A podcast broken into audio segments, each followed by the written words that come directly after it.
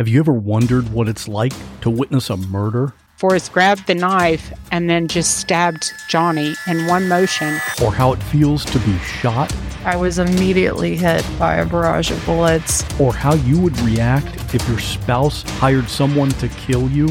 And he was to put me in a grave with a bullet wound on my head. These are the stories you'll hear on the podcast called What Was That Like? True stories told by the actual person who went through it. You'll hear from a stalking victim. Came back upstairs, and when I came back and turned the corner into my room, I saw him standing there. You'll hear from a man who was kidnapped and tortured. I would do anything, say anything, to simply get away. And you'll hear actual 911 calls. Take a deep Oh my God! Take a deep breath. Oh my God! Take a deep Oh my God! Real people in unreal situations. Search for What Was That Like on any podcast app or at whatwasthatlike.com. This podcast contains adult themes and language, and some of the things that we discuss may be disturbing to some listeners. In this podcast, we discuss sexual assault, torture, race, and murder. Listener discretion is advised.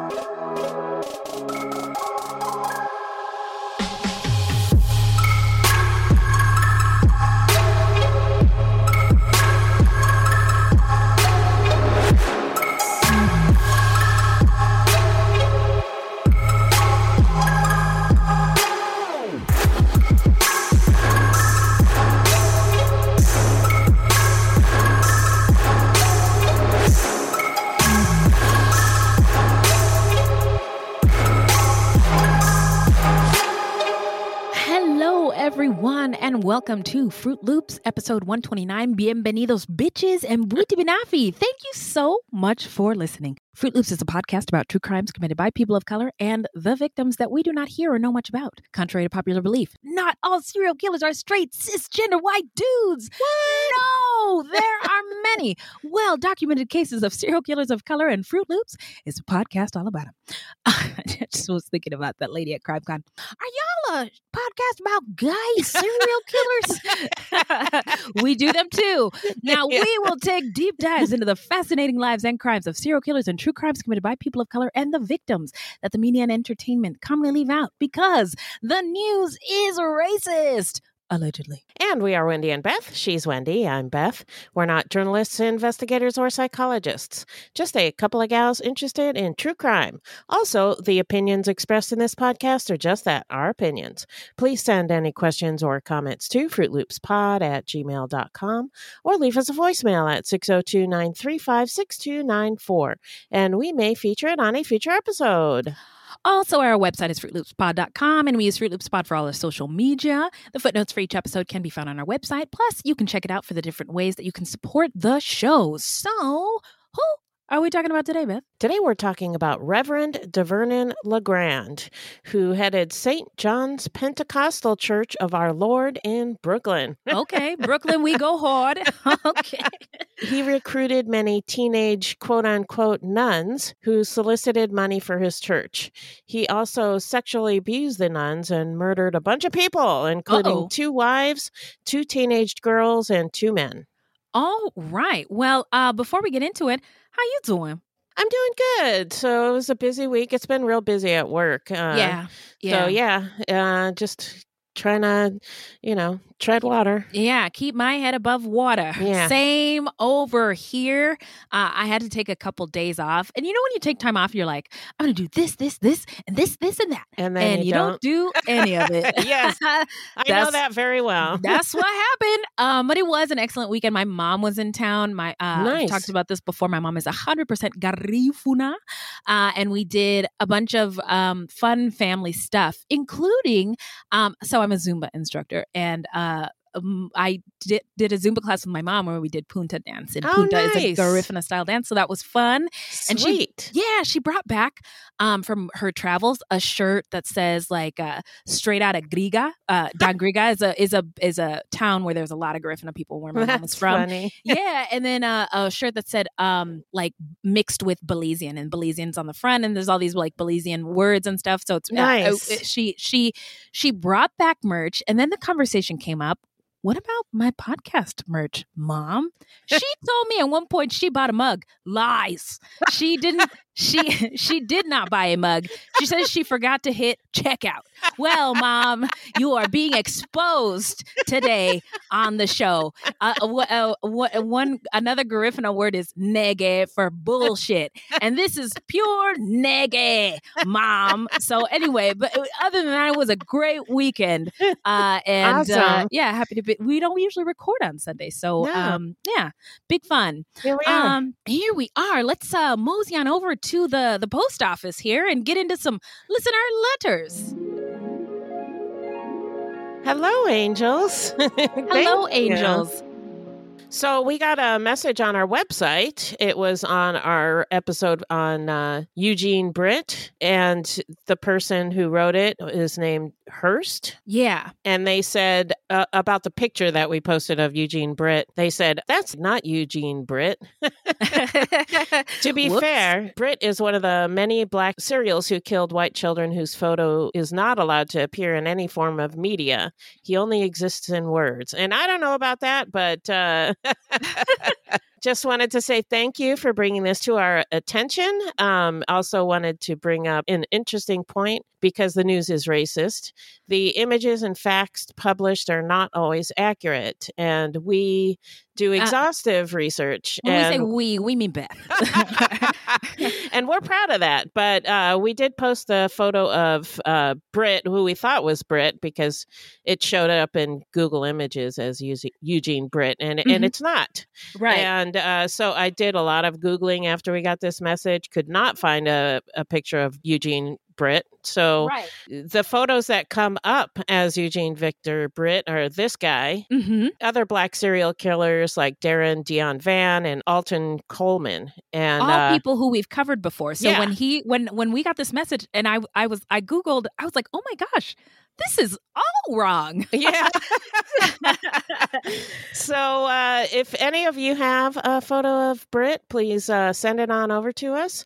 Um, other than that, we don't we don't have one. So, yeah, yeah. So and you know we're always learning and and trying to do our best. So th- again, thank you for pointing this out. And, yes, uh, thank you. yeah. What else is in that mailbag? We got an Instagram message from May Suasion. Oh, grrr. and they said, just finished today's podcast. It was great per usual. thank you. And they said, I felt triggered a little bit hearing a story based in New Zealand. I experienced the worst racism in New Zealand. They're right there with the United States. I had a work visa, and after being there for a month, I cried and called my mom every day so she could help me leave Oh. early. Yeah, that's that sucks. Yeah. So um, I guess there is a lot of racism in New Zealand more than than I knew. more than yeah any of us realize so that that uh, episode researching it uh, was illuminating for us yeah. um so I thought it was awesome there. yeah I, I know right it's it's the promised land it's the man, land of milk and honey even black a lot of black people in America, I think Americans in general, I, I think of Sonya Renee Taylor, the black activist who wrote uh, "Your Body Is Not an Apology." She was like, "Fuck America, I'm going to New Zealand," and just because she was trying to get rid of, get away from white supremacy. But right. somebody should have her listen to this to Fruit Loops because it turns out it's, It's a lot there true. too. Yeah, it's it's it's, it's a global issue. Um, Yes. So hip hop air horns. enough. Would you believe it, girls? Uh, so shout out to Hurst. Hip hop air horns to you. Hip hop air horns to May Suasion. yeah, thank you. Thank you guys. Yes, and we got some um some love in the form of monetary payments and support. Thank you very much, Thank you all very much. Brandy L, Marcus, Marcus, and Carrie E. Here uh, air horns for y'all. So uh, this is for Brandy. Oh, Brandy, hey. Oh, Brandy, hey, who helped the pod? Who helped the pod? Help Fruit Loops pod. Who helped the pod? Help Fruit Loops pod. Brandy saved the day. Oh, Brandy, hey. She taught me how. Oh, she taught me how to pod, to pod, to Sorry about that. That was a little off. My choir teacher would be ashamed, but hip hop air horns nonetheless. yeah, thank you, Brandy. Okay, Carrie E, this is for you. Carrie E gave us the most handsome donation we've received to date. yes. And we are so grateful. Actually, Yes. um, I was going to talk to you about this, Beth. There was the, um, somebody asked on Twitter, "Are you guys going to not enter into win best BIPOC true crime show on these awards?" But it's like twenty dollars to enter, and I was thinking we could we use could use Carrie this. E's yeah. donation. So thank you, Carrie yes, E. Thank you. Here is your tune. Just like Carrie, I got the carry. Turn on some Carrie. Carrie is the soul of the pod. Carrie makes a happy pod. Get down, get down, get funky. Carrie makes the clouds roll by, baby. Carrie makes me wanna sing. Doobie doobie, oh Carrie is a joy to bring. Hey, Carrie is my heart and soul, more precious than gold. and that is for you, Carrie. Now, Marcus, the best fruity in the whole rap game, Marcus. this is for you. He said, "Oh, he wanted R '90s R&B," and Okay. this this is what I got. Oh boy, I feel like I'm gonna destroy this. Not in a good way. Here we go. Okay, so oh, when you post stories every night, fucked up shit and news to crime, I get kind of hectic inside. Oh, Marcus, I'm so into you. Fruit Loops loves you, yes we do. Facebook group is lit all the time, but it's just a we in heaven with Marcus. I love you, Marcus. There's no beginning and there is no end. Feels like we're dreaming, but we're crime sleuthing. Okay, I love that everybody. Thank you, everybody. Brandy Yeah, L, Marcus. M, Carrie E. Uh, couldn't do this show without y'all. So we're gonna take a quick break and get into the story when we come back. I'm an American vigilante. I have a question for you. What would you do if someone you cared about was abducted, taken from you? Would you call me? Would you care about how I got them back? American Vigilante now.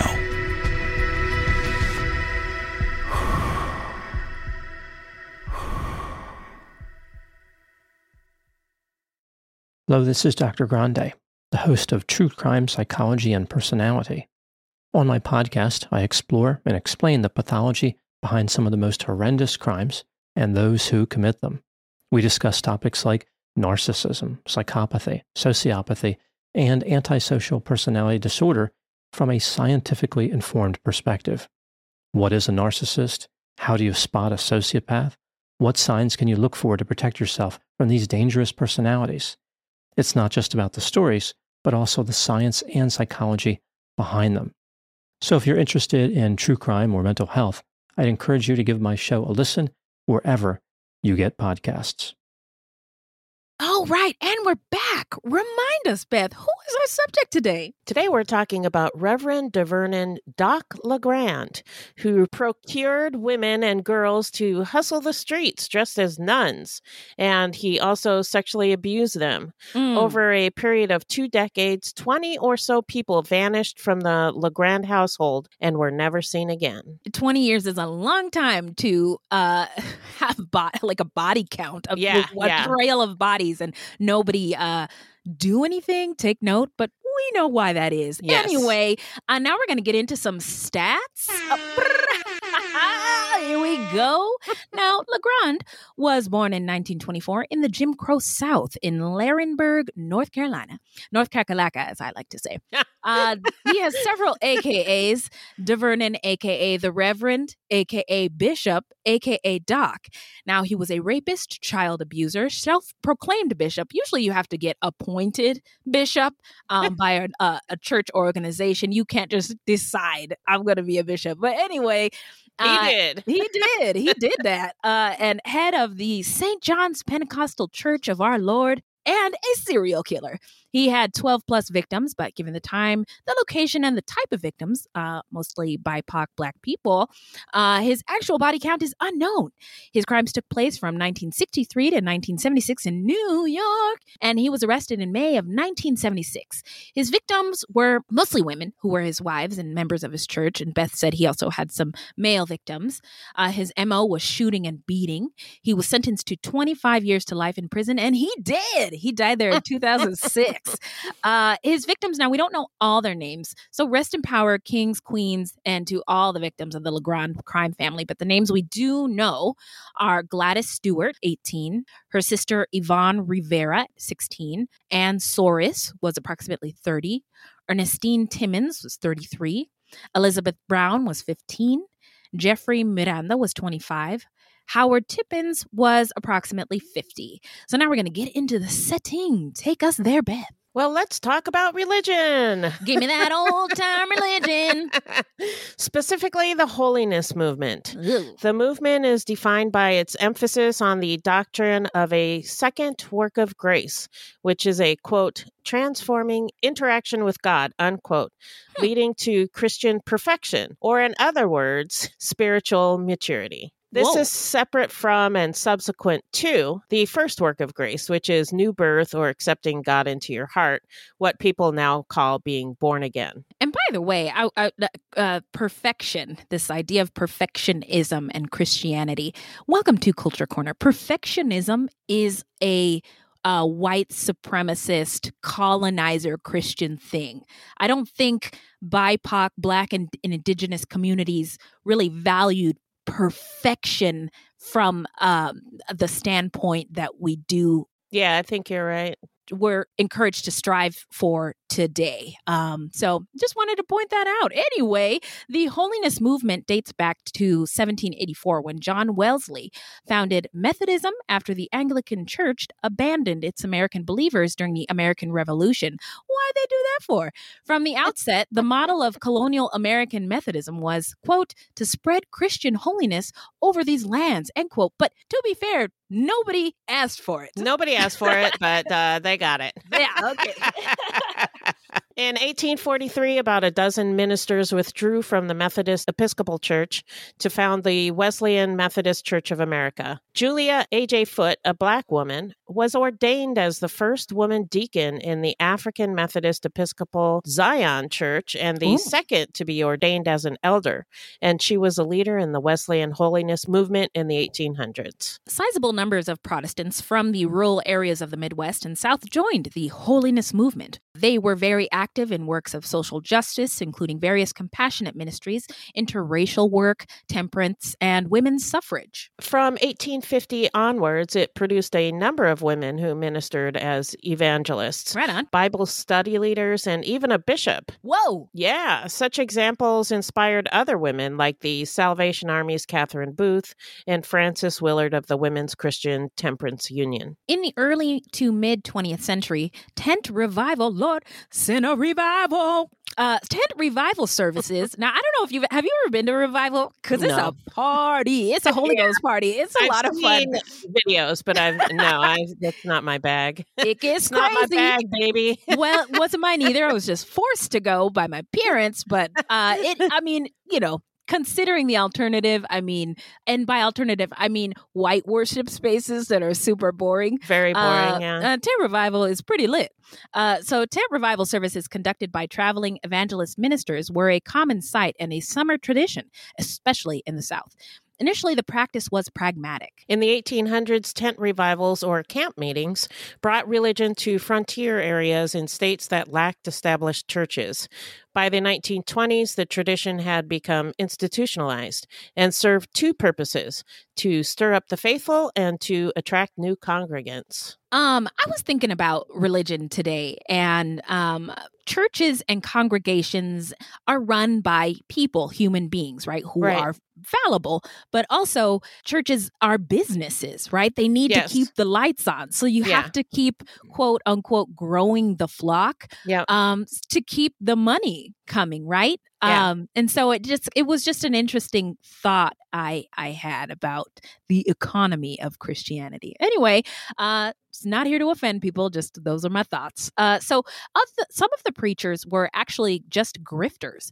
Others were earnest and affiliated with legitimate religious groups. One of the latter was William J. Seymour, who was a black Pentecostal preacher who sparked the Azusa Street revival in Los Angeles, California, in 1906. This revival drew large crowds of believers as well as media coverage that focused on the controversial Pentecostal religious practices, as well as the racially integrated worship services, which everybody was freaked out about. oh boy. Well, yeah, I mean during during enslavement there was a white Bible and there was a black Bible. Um two different I mean the way religion has been been used and sort of catered to um carry forth individuals' goals uh is kind of fucked up. Yeah.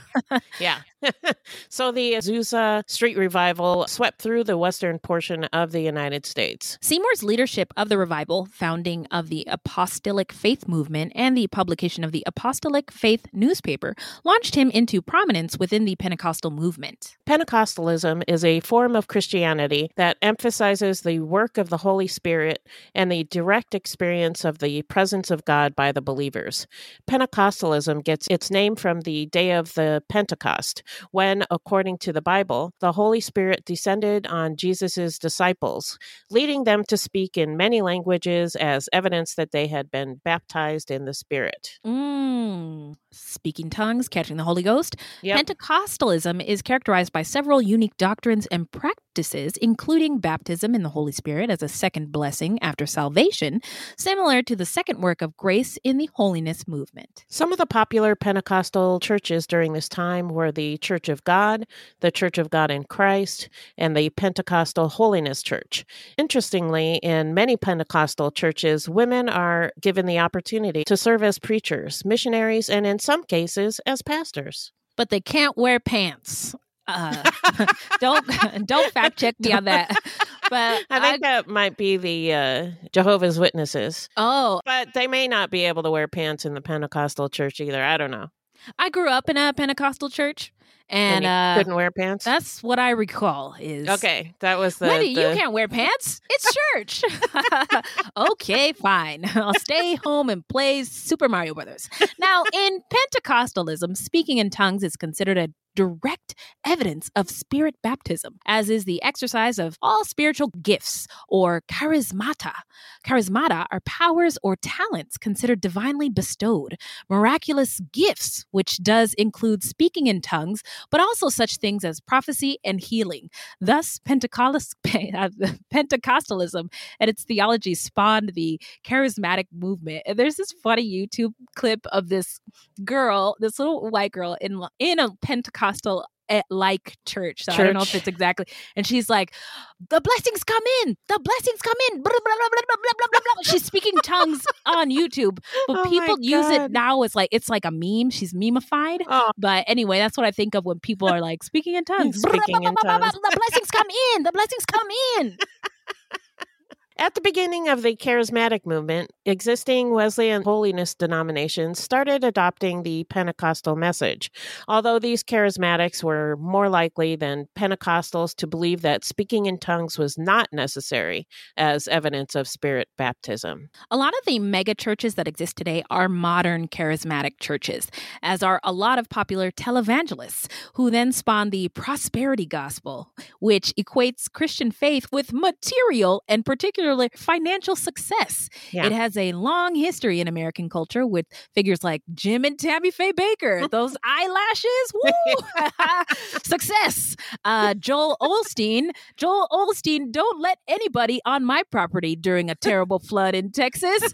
Uh, and Benny Hinn and Joyce Meyer. Those two I'm not familiar with, but uh, you get the picture. Yeah, it's very popular among charismatic preachers in the evangelical tradition because, uh, you know, it makes them rich. Oh, yes. and they have an explanation for it. God will bless you with riches if you're a good Christian. bless. And they say bless, bless with like a SH. Bless you. Bless you. um, honestly, it grosses me out. of course it does. Yeah. Not only does it allow these people to fleece their flock, but it also explains poverty in that uh, you're just not a good enough Christian. Right, right. Do better and give us all your spare money. Uh huh. Mm-hmm. Yeah. It's like they never even read the Bible, which says, For the love of money is the root of all evil. And these people just love money. So, yes, yes, but there are. I mean, to your to your point, the Bible says that, but it also there's there's a, a verse for any point you want to make. Yeah. Uh, there is verses in the Bible about giving your money to the church, tithing ten percent. oh, yeah. yeah, yeah, yeah. All yeah, that. there is. Mhm. But uh, But who's right? Which one is right? Which which one do we go with, God? I don't know. I'm confused. well, it does say you should tithe some money to the to the church, but it doesn't say anything about how if you if you tithe money to the church, then you'll be prosperous and have lots of material possessions, and it's okay. Fuck if I know. I'm a heathen. I'm going to hell. I don't know. God is still I'm working on Christian, me. but um, I I did study a lot of it because I- I was not brought up in any religion, so I Mhm. was curious. So I Yeah. did. I read the whole Bible. Shut the fuck up. Yeah, Are you and I- serious? Yeah. Wow. I went to Bible studies. I, you know, I did all that stuff, uh, just seeking to see, you know, see what it's all about. front to back. Do you know how long and boring that is? Oh my god, I can't believe it. Is I was I wondering don't today. remember Is the all Bible of it, is the Bible on Audible? If it if it I was bet Audible, it is. I might Somewhere. I might consider it. But other than that, nah. but anyway, you can see the direct lineage from the holiness movement through to the prosperity gospel. There you go. Now, charismatic preachers and pimps do love money and uh, and, and looking fresh to death. Now, uh, respect the drip, Karen. Okay. Uh, now, um, so speaking of Reverend, you know, DeVernon Legrand, who's our subject today. Um, I don't know if you've seen. We'll put post pictures of him, yeah. but he's his hairstyle, and it's not key to the story. But I do think it's it is interesting to discuss. And so, welcome to Culture Corner with Wendy and Beth. Now, the bishop's hair is obviously chemically straightened. And I was thinking of that scene in, in the movie Malcolm X. And um, the process is called conk, a hairstyle that black men from the 1920s to the 1960s kind of, Al, like, it looks like an Al Sharpton kind of hairstyle um, that he rocked. And it's, again, chemically straightened of uh, tightly coiled or curled hair using lye. Ow. Um, remember the stuff that burned yeah. uh, Brad Pitt's hand in the movie Fight Club? But beware because lye can burn the shit out of your skin and your scalp. But if it burns, it's working. So carry on. Sorry. Anyway, that's what was going on with religion during this time period. The place was the Crown Heights district of Brooklyn. Prior to colonization, large portions of what is now called Long Island, and including present day Brooklyn, were occupied by the Lenape. Crown Heights, for the most part, a lower middle class residential area, lies on both sides of the ridge of Eastern Parkway. The section was known as Crow Hill until 1916 when Crown Street was cut through. Crown Heights had begun as a fashionable residential neighborhood. Beginning in the early 1900s, many upper class residences, including characteristic brownstone buildings, were erected along Eastern Parkway. Away from the parkway were a mixture of lower middle class residences. By the way, those brownstones now are not lower middle class. You don't you have to be a gazillionaire to, uh, to even step foot in one. I I don't know. know. Yeah. So, from the early 1920s through the 1960s, Crown Heights was an overwhelmingly white neighborhood and predominantly Jewish. Population changes began in the 1920s with newcomers from Jamaica and the West Indies, as well as African Americans from the South. In 1950, the neighborhood was 89% white. By 1957, black people made up about 25% of the population in Crown Heights.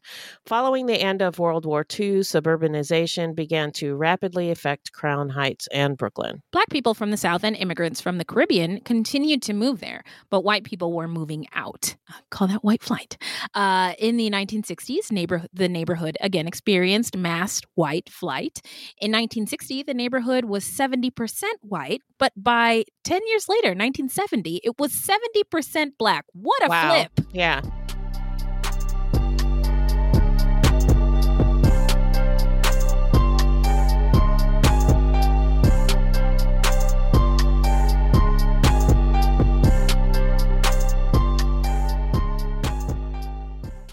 Hello, this is Gary Chahot welcoming you to check out the French History Podcast. Our main show covers the history of France from the first humans until present. If you liked Mike Duncan's The History of Rome and wanted a similar program covering the land of beauty, culture, and love, we are exactly that. We also host world renowned scholars who have delivered guest episodes on their specialties, including 18th century pirates, revolutionary booksellers in 20th century Paris, the special friendship between the Marquis de Lafayette and Thomas Jefferson, and numerous others. Learn what you love and listen to the French History Podcast today.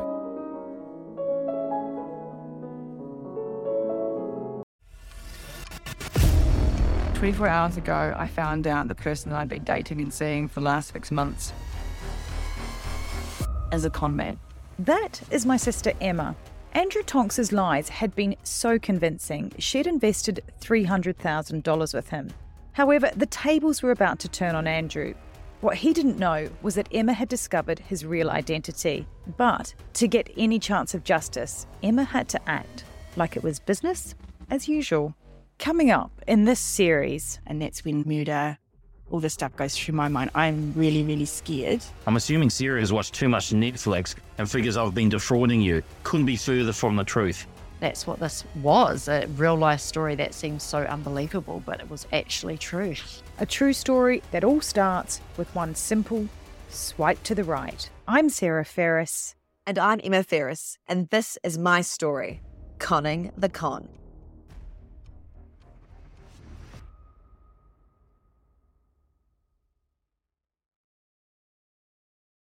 So now we're going to get into Legrand's early life. Hit it, Beth. DeVernon Legrand was born in 1924 in Laurinburg, North Carolina, which is located southwest of Fayetteville.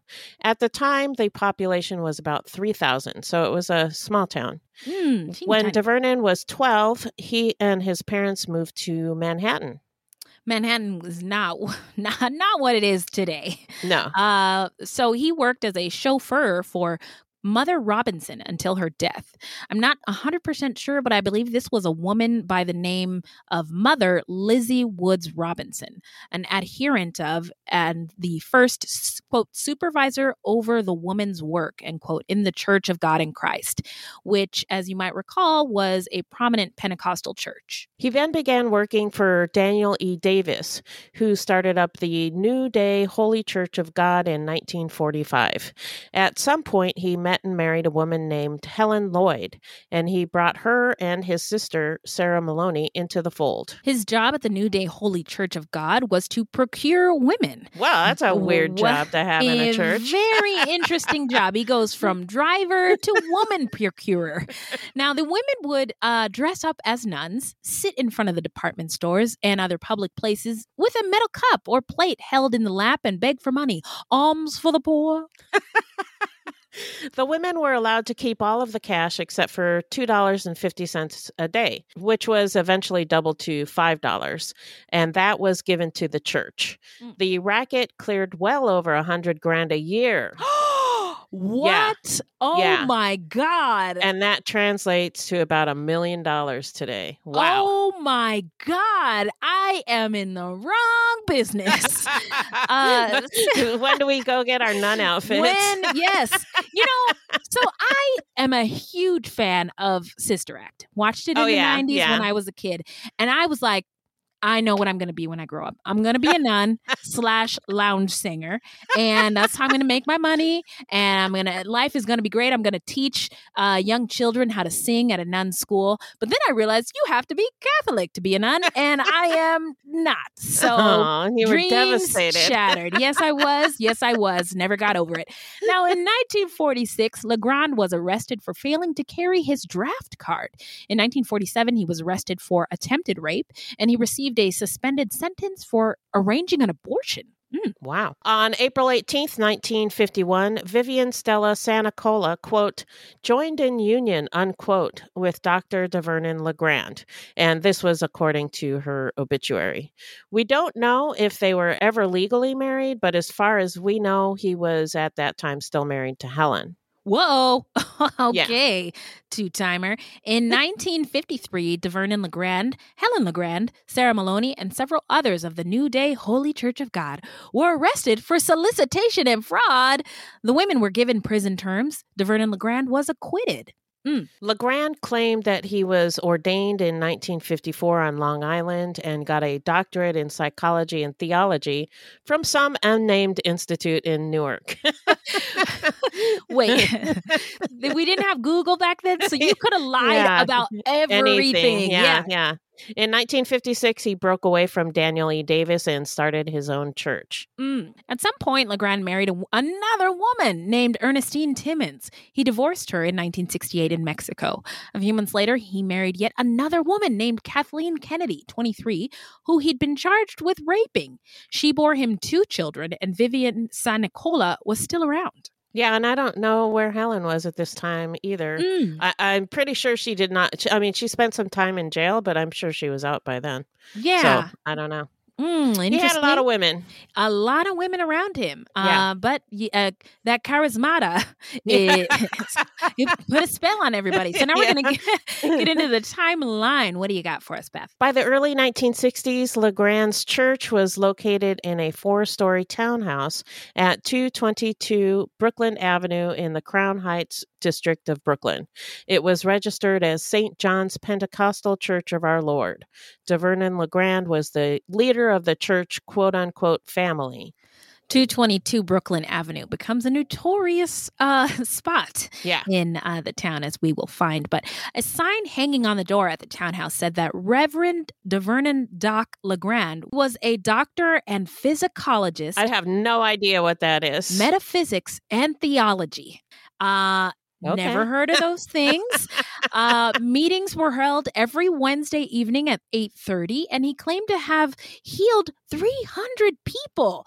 Um, now, this healing, this healing thing is interesting from, uh, fr- again from a Pente- Pentecostal Church Church of God in Christ uh, perspective. My family is was heavy heavy into um pentecostal uh church and blessed oil there was bottles of blessed oil everywhere and blessed Wow. oil is really just vegetable oil that somebody prays over Right. anyway it, my, my grandmother swore it had healing Healing properties. properties Yeah. yes and so um i had an uncle who was beat up like beat to a pulp like people were like we don't know if he's gonna make it and my grandmother was just like putting blessed oil all over his Oh face and his body and he was healed so anyway So I it don't know- worked. yeah, I guess it worked. Yeah, uh, but again, this this idea of healing people that there are people in the church with healing properties, Powers, yeah, powers. Yeah, yeah. is um,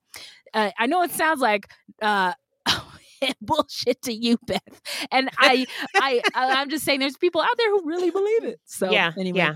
Uh, so DeVernon Legrand's MO was to pick up young girls in his shiny cream colored Cadillac with its own bar and color television. He would make promises to take care of them and then take them back to the townhouse, ply them with drugs and alcohol, and seduce them or sometimes just rape them. Yeah, and this all the doing drugs Yeah. is not in the uh, is Not part not of the something you see No. in the church quite often. Now the wine, No. the alcohol thing. Look, Jesus did turn water into wine, so Yeah. party party on Wine's everybody. okay, yeah, it's and it's got so much resveratrol in it. Uh, but uh, yeah, that's interesting. Those those things that he used. Now Yeah. he would then force them to panhandle in nuns' clothing. Every morning, Legrand's fake nuns would pile into his Cadillac; those are big cars, and then would drop them off at a different different locations across the city to beg. One source said that if the women and girls didn't bring home at least one hundred dollars a day, they would be beaten. Wow. Now, by the 1970s, Legrand was earning about $250,000 a year with his nun scams. Yeah, that's a lot. Mm-hmm. The money that the nuns begged uh, was turned directly over to, to uh, DeVernon Legrand, who alone administered all church funds. And all, although these contributions were sought by women dressed in clerical garb, ostensibly for the purpose of supporting church work, relatively little religious activity actually took place within the church. Surprise! Yeah, it's it sounds like he's more, much more of a pimp than he is Yeah. a clergyman. Right. Now, uh, instead, Legrand used the money not only to supply f- food and clothing for his quote unquote family, but to pay for expensive gifts, cars, and trips for favored members of the group. And there were rumors of raucous parties ending in fights as drunken men and women spilled out into the streets. wow. Yeah, that's quite the church. Sign Isn't me it? Isn't it? Uh, I need to be saved. Have you heard? Have you heard the good news? the good news is there's Yeah. a party That- tonight. right. yes. Legrand preached on the first floor, uh, supposedly. Okay. Okay. the upper floors of the townhouse housed the people who lived there, which at one time included about 60 to 80 men, women, and children. That's a lot. Whoa. Yeah. Wow. Legrand himself fathered approximately 60 children Oh my by God. several different women associated with the church. Of these children, approximately 25 to 30 continued to reside with him. Now that's the highest number I've seen, Beth. Other Of sources I saw, yeah, forty-seven. That he fathered? Yes. Yeah, But- I'm not, I don't remember where I got that from, but all our sources are in the footnote. So, Yeah, so check it out if you want. Um, but wow, that is a lot. Now, as you might imagine, conditions were cramped, and it's been described as a warren, which, if you don't know, I don't, but now we do. A warren is a group of holes in the ground connected by tunnels that rabbits live in. What? The family lived in the tiny bedrooms upstairs. Kids were kept in cages, Jesus. starved and beaten. In 1965, there were reports that three women had gone missing from the Legrand house and perhaps had been murdered. Last seen in 1963 were Anne Cerise, Mary Horan, and Lulu King. Police dug up the basement of the house but found nothing. Legrand was charged with child abuse, though, so that's good. That yeah, that's something. I mean, kids in cages. Come on, Yeah, now. that's that's not cool. No. Now, according to Eugene Jarko, who investigated Legrand for the Brooklyn District Attorney's Office, quote, they had these tiny little rooms. The kids would stay there with their mothers or just run around everywhere, unquote. Jarkow admitted that he was charmed by Legrand to a certain degree. Quote, I liked him, and I knew the horrors he committed, the grief he brought on this earth. The guy could have sold me anything. He was very charming. He was like an entertainer, unquote. Uh, I, I like in hearing this story, I imagine him like a, like a little Richard or like that kind of charming. Like he could, he could. I don't know if he played any instruments or sang, but I imagine he did, and just woo, just, he's just putting on a show. Yeah, a showman. all the time. Yeah. A, sh- a showman shaman, if you will. Now, a woman named Bernice Williams claimed to have been held prisoner at the townhouse for a week without access to food. Ernestine Timmons claimed that Legrand had beat her with his fists and a stick. And a woman named Betty Jean Davis said that Legrand had threatened her with a gun in June of 1964. Legrand was charged with kidnapping, assault, and firearms possession, but the charges did not stick. In 1968, police accused him of snatching a 23 year old woman from her home, assaulting and raping her before she managed to escape. Again, the charges did not stick. That's a lot of ra- like rapes and and crimes and charges that don't stick. Don't Now, yeah. Maybe he was paying the police department. Yeah, that was. There were rumors that he was uh, bribing or had friends in the Mhm, mhm. police or something. had to have because I mean also like it's the 60s who cares about women who cares about rape that's true. but um yeah uh so Legrand owned several Brooklyn properties and a 58 acre property upstate in the Catskill region dubbed Legrand Acres uh Welcome. I would love to have a place named Wendy Acres or Fruit Loops Acres. Uh, keep those Patreons coming. So it was a former hotel and bungalow resort with white clapboard buildings, and DeVernon Legrand brought his family there each summer. Mr. and Mrs. John Robert Wicks, who lived on an adjacent farm about 150 yards away from the LeGrand buildings, recalled, quote, He said he took care of orphans from the city and boys after they had been rehabilitated at Rockland State Hospital, unquote. And they believed him. They believed him, yeah. Whoa. Okay. So, according to Mrs. Wicks, about 45 members of the Legrand family would arrive in June and stay throughout the summer. She often heard gunfire, crying children, and loud parties at night. She described groups of Legrand children wandering all over the countryside, begging and stealing food, rifling mailboxes, and on at least one occasion, openly stealing furniture from a house whose owners were away. That's a tough one to That's hide, pretty right? brazen. Yes, yeah. it is. the Legrand group would ride their dozen or so horses over nearby fields, trampling down crops on neighboring farms. No, come on, guys. the horses were left untended in the first winter of 1966, and one starved to death. No. I know. Oh my Over the years, other horses starved or died of maltreatment, and once a local workman was asked to use a bulldozer to dig a mass grave for a, a group of the Legrand horses. Oh that's, my god. That's awful. Oh my god. But complaints against the Legrand seldom led to any official action. What is up with that? uh, so according to the Wicks, the Legrand was always uh, uh, was always polite to them and would express sympathy whenever they complained about the actions of the children. Quote, he would always agree that the nuisances, nuisances and thievery of the children was terrible and wrong, unquote. now, Mrs. Wicks recalled that on one occasion, Legrand said that Mr. Wicks should, quote, take off his belt and give those naughty kids a licking, unquote. oh, jeez. Yeah, I don't think that I don't think that would have solved any no, of the problems. No, that's that's fucked up. Yeah.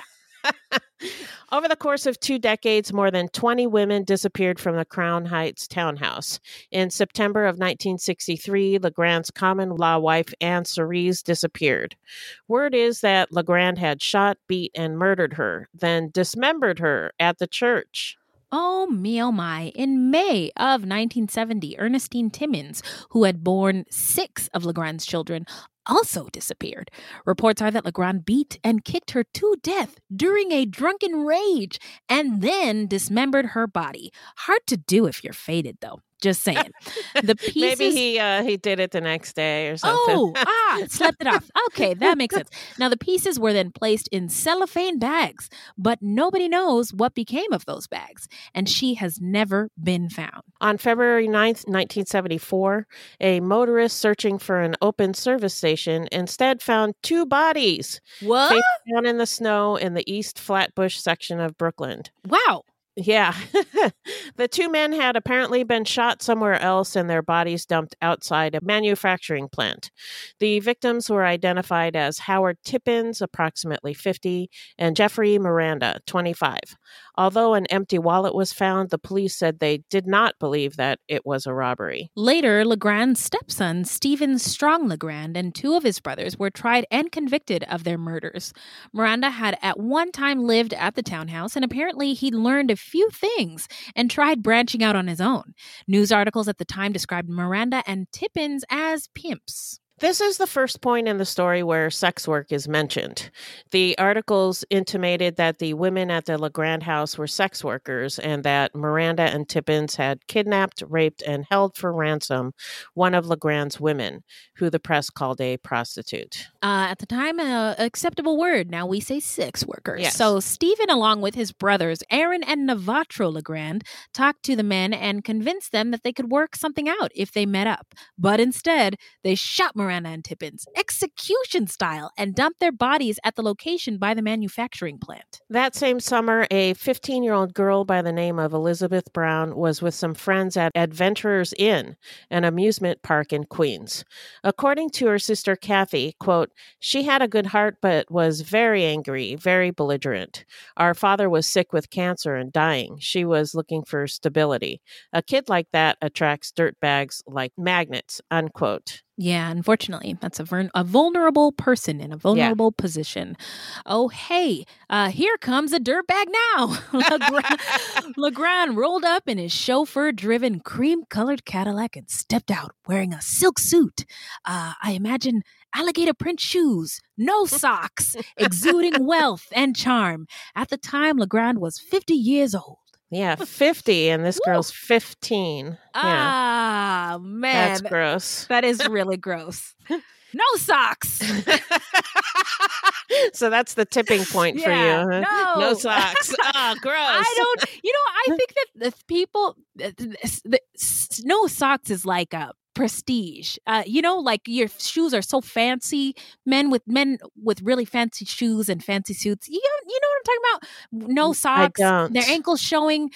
Andy Andy Cohen was doing it the other day on Watch What Happens Live on Bravo, and I've just seen it. Uh, you know, uh, it just in my mind, it is like a That's sign, a sign of wealth. a sign of wealth. No socks, a sign No of success.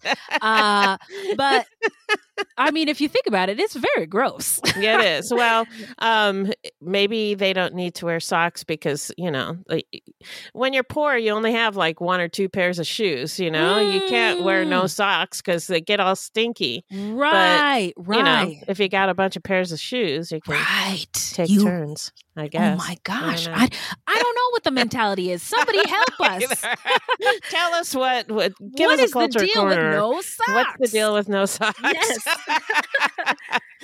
So, 15 year old Elizabeth Brown became another one of Legrand's girls, begging in nun garb by day and doing drugs and having sex with him at night. Mm. At some point, Elizabeth disappeared and was never heard from again. On August 22nd, 1974, Legrand and his son Nokonda, interesting names. Uh, yeah, he had a lot of interesting names for his kids. Yes. That's- well, he had a lot of them. Yeah. Also, uh, welcome to Culture Quarter. People, uh, uh, you know, um, black people sometimes are criticized for having names that are too black, Just um, creative. or too ethnic, or too creative. yeah. But if you think about it, like a name like John or Beth, uh, at one time those were weird ass names, no?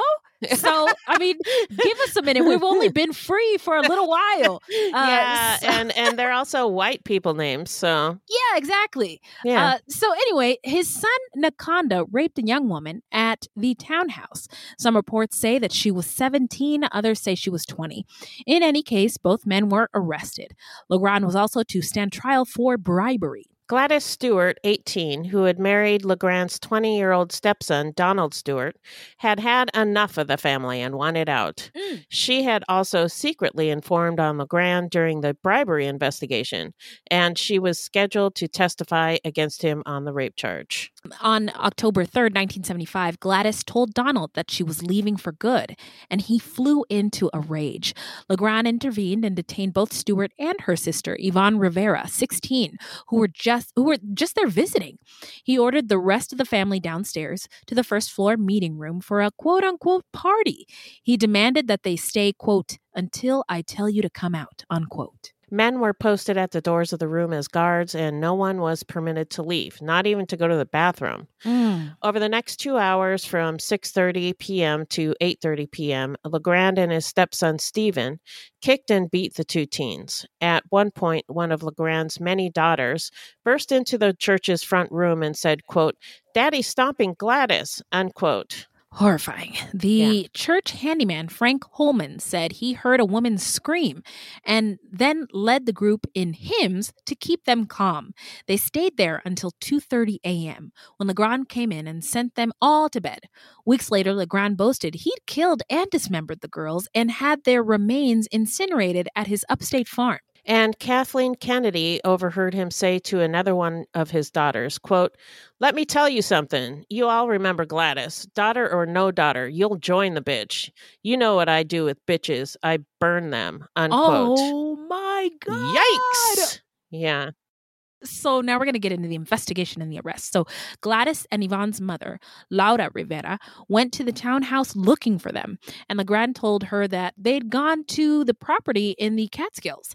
She came back two weeks later and was told that they'd come back but had left with three men. She then went to the police and reported her two girls as missing. Two insiders, Legrand's wife, Kathleen Kennedy, who had been forced to marry Legrand after he'd raped her, and the church handyman, Frank Holman, then came forward to say Legrand had killed his daughter in law, Gladys, and her sister, Yvonne, in a fit of rage. Kathleen told detectives, quote, my husband killed them, unquote, then explained that Frank Holman, quotes, knows much more than I do. He helped get rid of the bodies, unquote.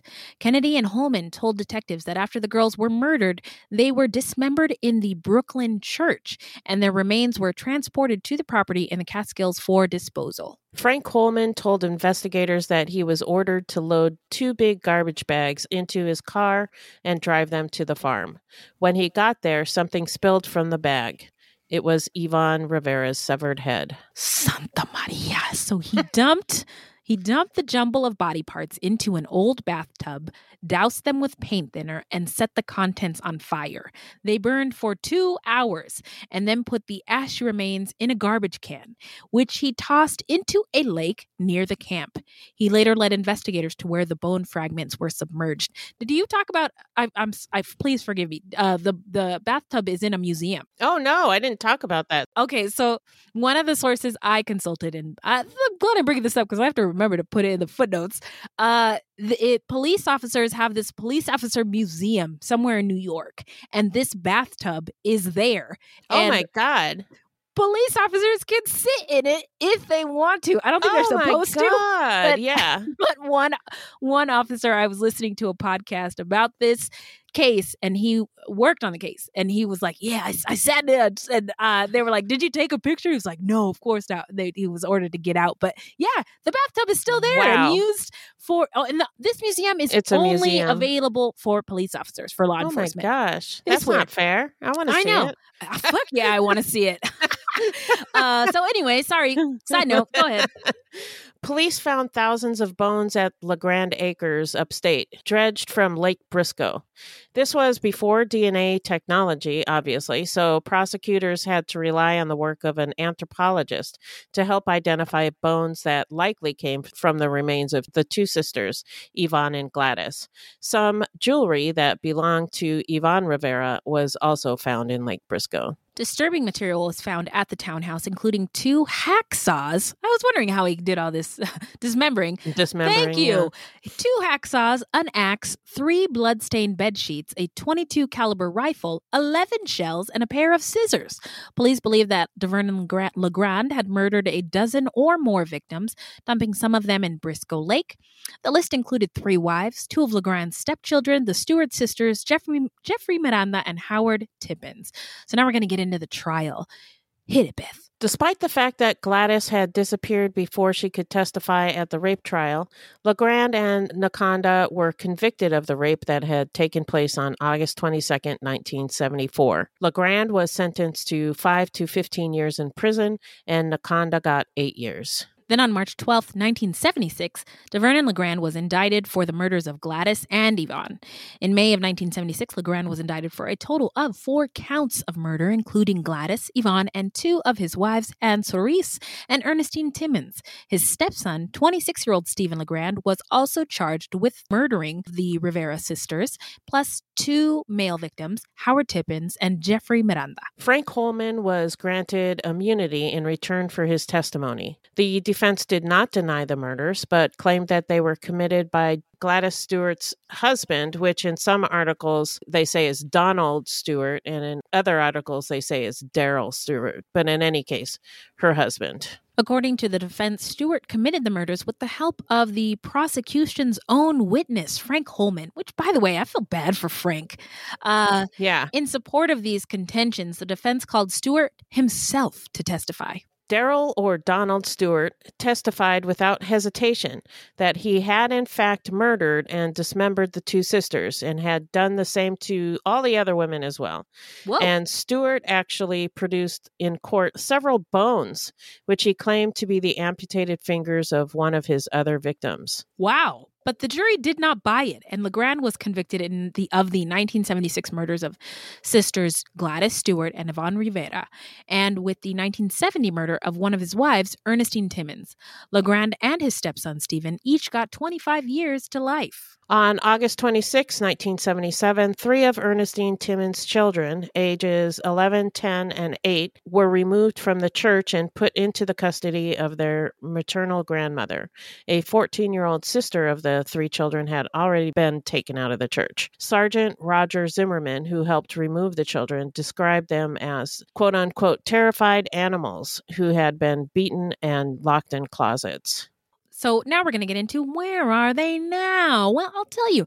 Nakanda Legrand, who had been convicted of rape alongside his father, was released in 1984 and started calling himself Reverend Dr. Nakanda and the head of St. John's Pentecostal of Crown Heights. Wow, it didn't go away. DeVernon LeGrand died at Greenhaven Correctional Facility in 2006 at the age of 82. In LeGrand's absence, Mother Vivian Sanicola, the head nun and LeGrand's some sort of wife, okay. kept St. John's Pentecostal of Crown Heights running, which still had no official accreditation.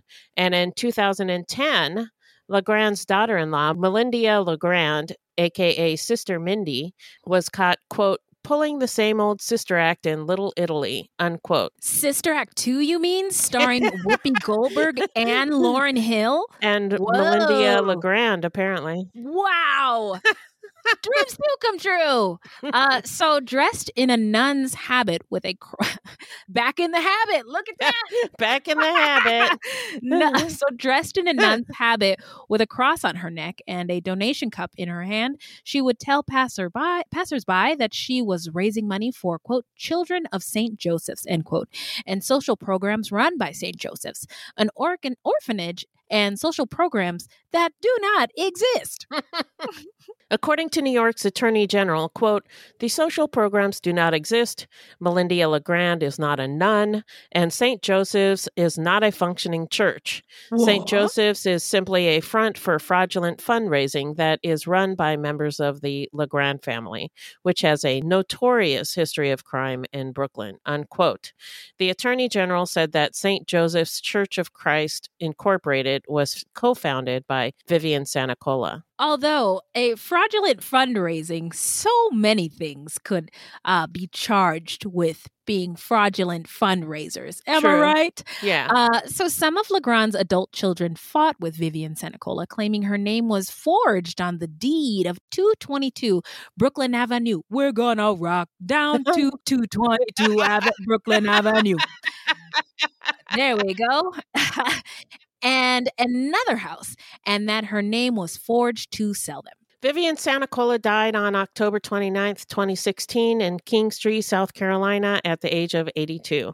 Her obituary stated that, quote, she walked an average of 10 hours a day for 50 years just to ensure that light stayed on and the mortgage was paid. Unquote. Uh, that's one way to put it, I guess. right? also, really enjoy the shade you just threw, Beth. Nice work. Uh, at the time of her death, she was living with a stepdaughter, Lazardia Prioliu. Prioliu filed a police report on October 21st claiming that one of the oldest Legrand brothers showed up at an adult facility where Sanicola spent weekdays. She claimed that the brother took mother out in a van and that Sanicola spent the next two nights too afraid to sleep. Priolu said Sanicola started foaming at the mouth on October 29th and then died. The infighting continued over the Legrand house, which at the time was valued at more than 1.1 million. Wow. Yeah, and possibly as much as $2 million. Yeah. But if you, well, now that we're past the pandemic and houses are priced 25% higher than normal, Yeah. 3 million, I don't know. but if you look at Google Maps today, it appears that the building was has now been boarded up. Some of the adult children who grew up in the house and lost their moms want to know the story behind the women's disappearances. Hmm. Shayama Legrand, who last saw her mother when she was about four years old, said, quote, I just want to know what happened to my mom, unquote. Mm. Chayama said that when she was 12, one of DeVernon Legrand's older sons told Chayana that her he'd helped her mother, Bernice Williams, escape, and that her mom said, quote, whatever I do, wherever I go, just tell my girls that I love them, unquote. But Chayama is haunted by doubt that her mother really escaped. Yeah, and uh, she probably didn't, but that was really nice of her brother to to tell her that. Yeah, I agree. I agree. Yeah. As an aside, while researching this topic, I stumbled across some forums where people are still talking about the Legrand family, not the ones from the time period that we covered, but the ones who still live in the area today. Yeah, yeah, and uh, one of the sources, the, the, police officers who got in the bathtub, uh, they were talking about how the house is still is still there, and the um, Legrand family is still present in the area, and there are still nuns doing this same Nun scam stuff, yeah. Yeah.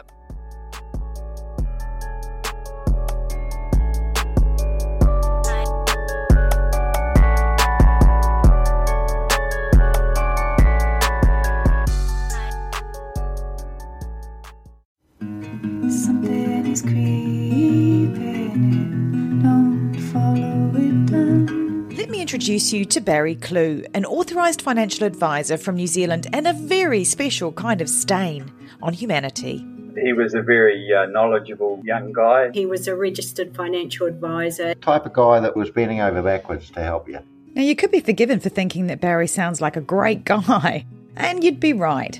Well, right up until the point when you're wrong. It was all fictitious. You stole from my son who has a disability. Chris never knew. He died believing that we're all taken care of. A psychopath is somebody who lacks empathy, acts impulsively. I think there's a strong case that Barry might be all of those things, actually. To find out how Barry Kloogh stole over $15 million from 81 victims, subscribe to Klooghless, the long con. That's Klooghless, spelt K L O O G H L E S S. So now we're going to get into what we think made Legrand snap and our takeaways. What do you got for us, Beth? What are your thoughts? Tell us. Well, obviously, some narcissism was involved. Hello, somebody. Yes. Yeah. he was apparently very charming. I mean, Mhm. that even that police officer liked him. So Yeah, yeah. But uh, he did not appear to have any empathy. No. Yeah. And the rel- religion aspect I found really interesting. It seems like he saw religion as bogus and uh, just a way to manipulate people like psychopaths do. Or he really believed it. The religion? No, I don't think he did. No? Okay. Mm-mm. Uh, because he was not very religious. Just that the, his behavior was uh, atrocious. So It I don't, I don't think he really believed it. I think he saw it as uh, something that other people foolishly believed in, and that he could use to manipulate them. Mm, okay. Okay. Anyway, I don't know. Okay, I see. I see you and your takeaways over there. Okay. Just my opinion. Mhm, And mhm. a lot of articles describe this as a cult, but I don't think it was a cult so much as just a scam. Mm, well, what's the difference? Oh well, uh, because of the religion. I don't. I really don't think there was a lot of religion involved. Uh huh. Got So, you. yeah, Okay. yeah. Okay. Mm-hmm, mm-hmm. Legrand learned his tricks early on from the other preacher. Uh, he just copied him, Uh-huh. but uh, he was worse. He kept all the money. I mean, I thought the women were were doing pretty good in, in the other church, or they only had to give the church like two dollars and fifty cents a day, and they got to keep all the rest of it. But right. Right. Legrand kept all the money Mhm, and mhm. abused and and even murdered his followers, and he Mhm. Treated the children abominably. Yep. Very, very badly. yes, terribly. Uh-huh. Yeah. And he seemed to use tactics more akin to like what pimps use Yes. rather than yes. what preachers use. I mean, he pres- presented himself like a preacher, but his behavior, which included lots of sex, drugs, and alcohol, was nothing preacher like. And Hmm. the, the women had to have seen that almost right away. So he had to use these like pimp tactics to keep them there, Mhm, you know? mhm, mhm. And this case, I, I thought it was mind blowing. Whoa, And- mind blowing. Yeah, Okay. my- because I never heard of it before. Yeah. And keeping track of everything that happened and all of his wives and crimes uh, was really difficult. And putting together like a script Yeah. to kind of lay it out, like, Jesus Christ, so much happened. Yeah. and I can't believe I never heard of this guy before. I Um, but- agree. I but, agree. uh, we all know why. Yes. It starts with an R, it ends with an acism. Everybody.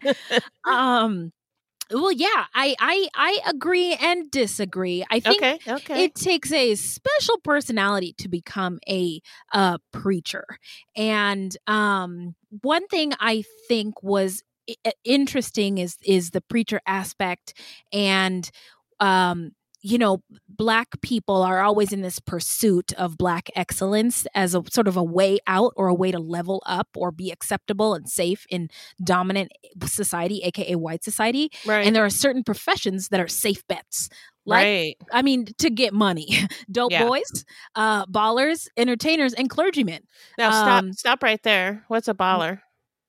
Like a basketball player. Oh, uh, oh, yeah, okay, yeah, or a okay. ra- I mean, a rapper or a be. I mean, nobody, nobody's ever going to be a Beyonce, but like somebody like that, right? Okay, okay. In the public eye, who makes a lot of money, and All a right, clergyman okay. is is not unlike those other things. Right. Um, and I grew up in a Pentecostal cho- church, and the preacher always had the nicest cars, the goldest of change, fur coats. His wife always had fur coats. Her hair was always done, and I was, I just was always like, man.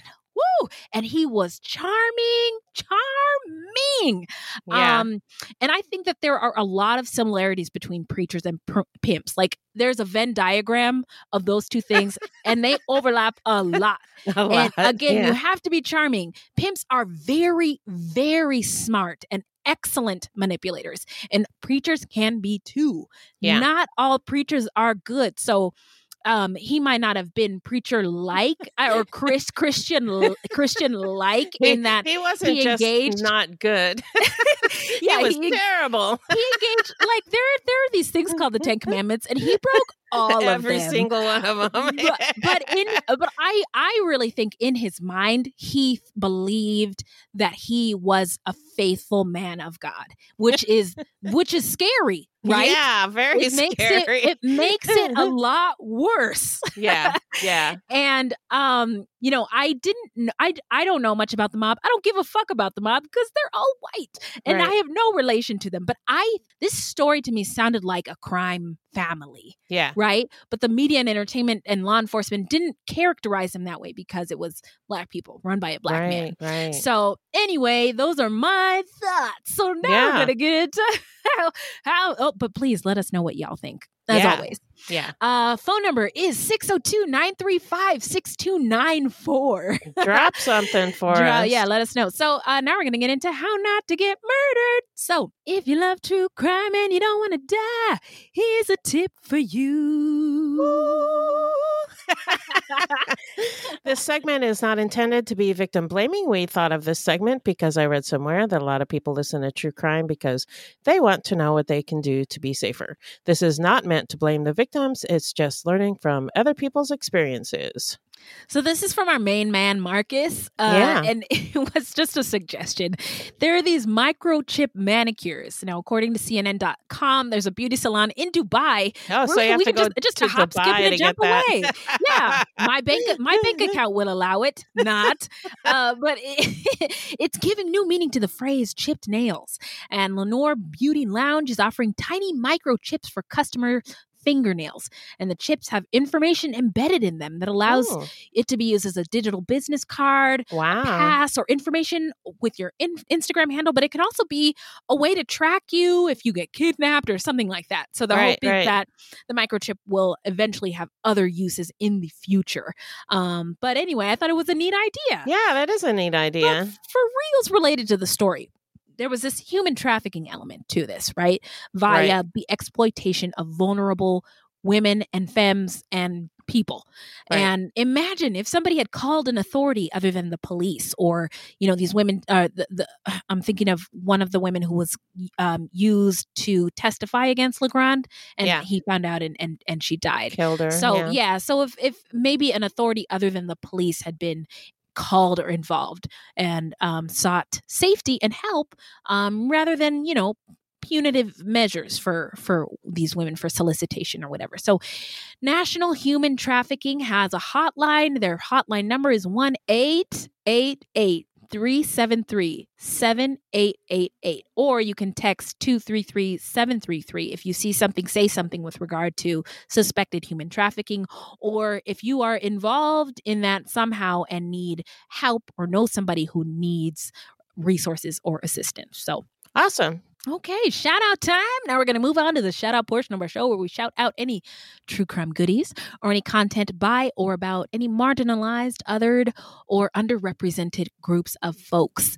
I just wanted to shout out if you have not already seen Eliza Mats- documentary on Netflix, it is a true crime goodie. Yeah, I yeah. loved it. Yeah. oh my God, I couldn't believe good. it. Yeah. Uh, and also, The Vanishing of Harry Pace is a true crime investigative journalism podcast about Harry Pace, who is a white passing black guy who started America's uh, first black owned record company. Oh, And wow. there's no, there's like no recordings or video of him, just a lot of stories about him in, in the zeitgeist. And then last one, The Anti Trans Hate Machine, a plot against equality, is a podcast about um, the hundreds of anti uh, trans legislation that has popped up in recent years. Um, and it just talks, it interviews people, it talks to legislatures or legislators and, and, and politicians and all kinds of stuff. It's really, really interesting and a, a good um, education for all of us on trans Cool. stu- issues. Yeah, thank you. What do you got? I wanted to shout out a podcast called You're Wrong About. Oh, I love that one. Do you? yes. yeah, so uh, Mike, who's a gay man, and Sarah, I think they're both white, but Uh-huh. uh, they're journalists obsessed with the past. Yes. And every week they reconsider an event, person, or phenomenon that's been miscast in the public imagination. And they have like, I don't know how many episodes about the O.J. Simpson trial. It's Uh, like listen to all a of them. A lot. Yeah, me too. A lot. a lot. The Princess Diana episode. I mean, ev- everything you can imagine. They get deep down, dirty into it, and you learn so much. It's such and a they're podcast. They're really smart and they're Uh-huh. they're entertaining Mm-hmm. and funny. So, uh, yeah. There. Agreed. So one more time, that's uh, Eliza Matsunaga documentary on Netflix, The Vanishing of Harry Pace podcast, anywhere you get your podcast, The Anti-Trans Hate Machine, a plot against equality podcast, and You're Wrong About podcast. Now, this has been so wonderful, but that's all for today. In the meantime, Beth, where can the people find us? Our website is fruitloopspod.com. Our Facebook page is Fruit Loops Pod, and our discussion group is Fruit Loops Pod Discussion on Facebook. We are also on Twitter and Instagram at Fruit Loops Pod, and links to our sources will be in our footnotes. If you want to support the show, you can send us a donation on the Cash App. Just Google Fruit Loops Pod Cash App, or you can become a monthly patron through Podbean. This will help us pay for things like our website and pod hosting. There's no minimum and no commitment. Even a dollar would help. And as always, we have merch for sale on our website. So, so true. Now, this is a weekly podcast, and new episodes drop every Thursday. So, until next time, look alive, y'all. It's crazy out there.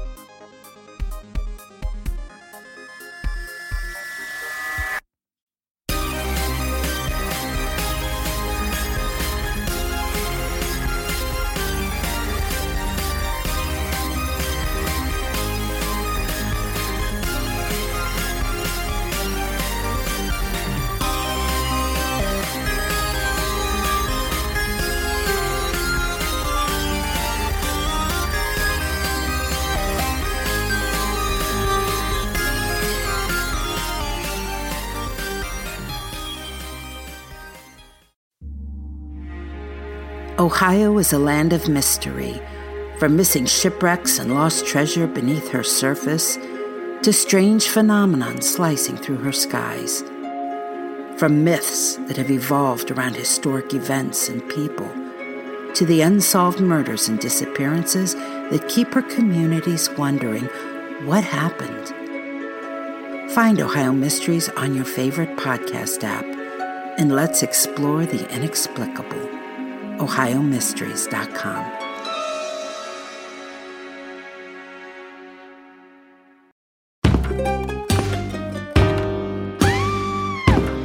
Hi, I'm Sean McCabe. And I'm Carrie McCabe. We are, well, married, obviously, but we're also obsessed with the darker side of things. True crime stories, alien abductions, poltergeists.